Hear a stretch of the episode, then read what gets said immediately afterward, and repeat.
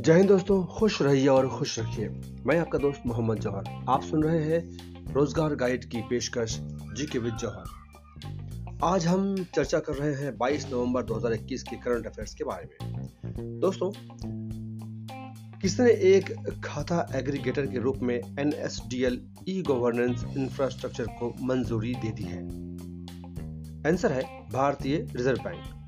दोस्तों, भारतीय reserve bank ने हाल ही में एक खाता एग्रीगेटर के रूप में आईटी सक्षम सेवा प्रदाता N S D L e governance infrastructure को मंजूरी दे दी है।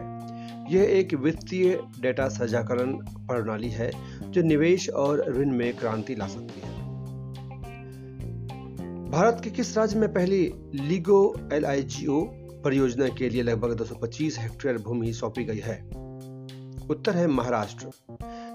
हाल ही में महाराष्ट्र में पहली laser interferometer gravitational wave observatory, LIGO, परियोजना के लिए लगभग 225 हेक्टेयर भूमि सौंपी गई है।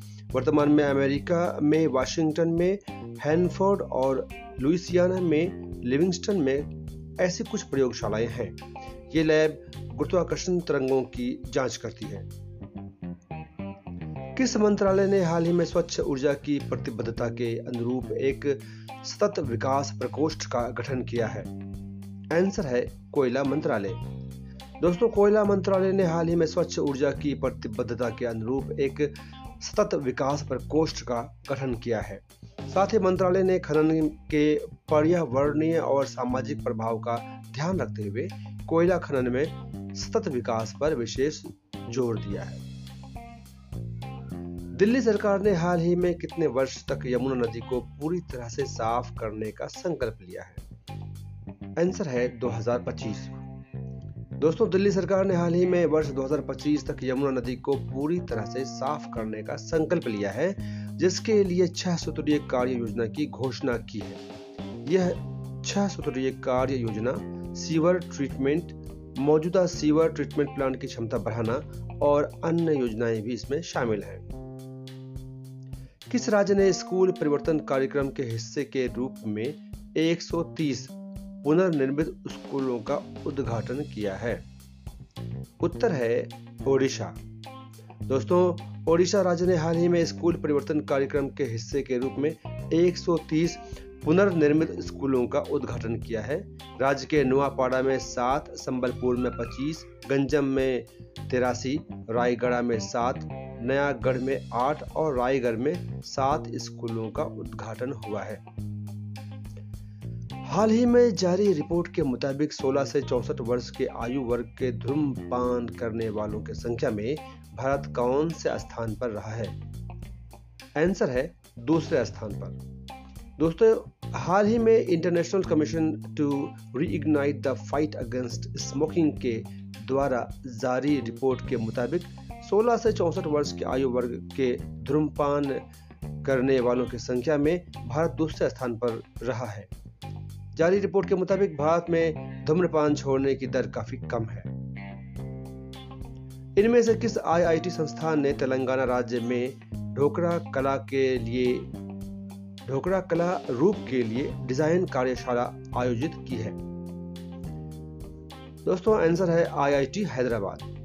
आईआईटी हैदराबाद ने हाल ही में तेलंगाना राज्य में ओझा गोंड समुदाय के ढोकरा शिल्प की सुरक्षा के उद्देश्य से ढोकरा कला रूप के लिए डिज़ाइन कार्यशाला आयोजित की है। इस कार्यशाला का आयोजन आईआईटी हैदराबाद के प्रोफेसर दीपक जॉन मैथ्यू द्वारा किया गया है। शीतकालीन ओलंपिक 2022 के लिए कश्मीर के किस अल्पाइन स्कीयर ने क्वालिफाई कर लिया है? आंसर है आरिफ खान। दोस्तों, शीतकालीन ओलंपिक 2022 के लिए कश्मीर के अल्पाइन स्कीयर आरिफ खान ने दुबई में हुई क्वालिफाइंग स्पर्धा में खेलों के लिए टिकट हासिल किया। शीतकालीन ओलंपिक खेलों का आयोजन अगले साल चीन में, बीजिंग में 4 फरवरी से 20 फरवरी तक किया जाएगा। केंद्र सरकार के वार्षिक स्वच्छता सर्वेक्षण में कौन सा लगातार पांचवी बार पहले स्थान पर रहा है? उत्तर है इंदौर शहर। दोस्तों, केंद्र सरकार के वार्षिक स्वच्छता सर्वेक्षण में मध्य प्रदेश का इंदौर लगातार पांचवी बार पहले स्थान पर रहा है, जबकि दूसरा स्थान सूरत को और तीसरा स्थान विजयवाड़ा को मिला है। केंद्र सरकार के वार्षिक स्वच्छता सर्वेक्षण में सबसे स्वच्छ गंगा शहर की श्रेणी में यूपी के वाराणसी को पहला स्थान मिला है। किस राज्य ने हाल ही में अपशिष्ट कचरे के संग्रह को सुधारने और ट्रैक करने के लिए एक मोबाइल ऐप लॉन्च किया है? आंसर है केरल। केरल सरकार ने हाल ही में अपशिष्ट कचरे के संग्रह को सुधारने और ट्रैक करने के लिए एक मोबाइल ऐप लॉन्च किया है। शुरुआती चरण में सभी छह नगर निगमों 300 ग्राम निकायों और 70 नगर पालिकाओं में स्मार्ट कचरा मोबाइल ऐप लॉन्च किया जाएगा। दोस्तों, आपसे अनुरोध है कि इस पॉडकास्ट को ज़रूर शेयर करें ताकि और भी जितने हमारे साथी हैं जो कंपटीशन की तैयारी कर रहे हैं, वो भी इससे लाभान्वित हो। फिर मिलेंगे कल। जय हिंद, जय भारत।